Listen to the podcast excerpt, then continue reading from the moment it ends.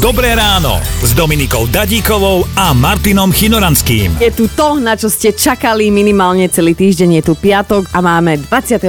mája. No a čo mám ja teraz povedať, keď ty si povedala všetko? No, Pochvál ma, že ako dobre vyzerám. Mmm, ako dobre vyzeráš a ja som aký klamár.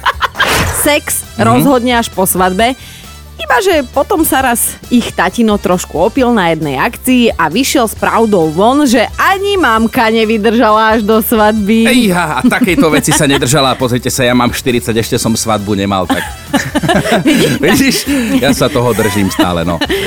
Keď babka mala mravokárske reči, tak povedal, Aňuška, prosím ťa, nechaj tie deti. Však aj my sme museli so svojou svadbou si pobehnúť, lebo už bola Mariška, to bola moja mama, na svet, išla na svet. A vidíš to? To bol šok pre moju mamu. bola vymknutá.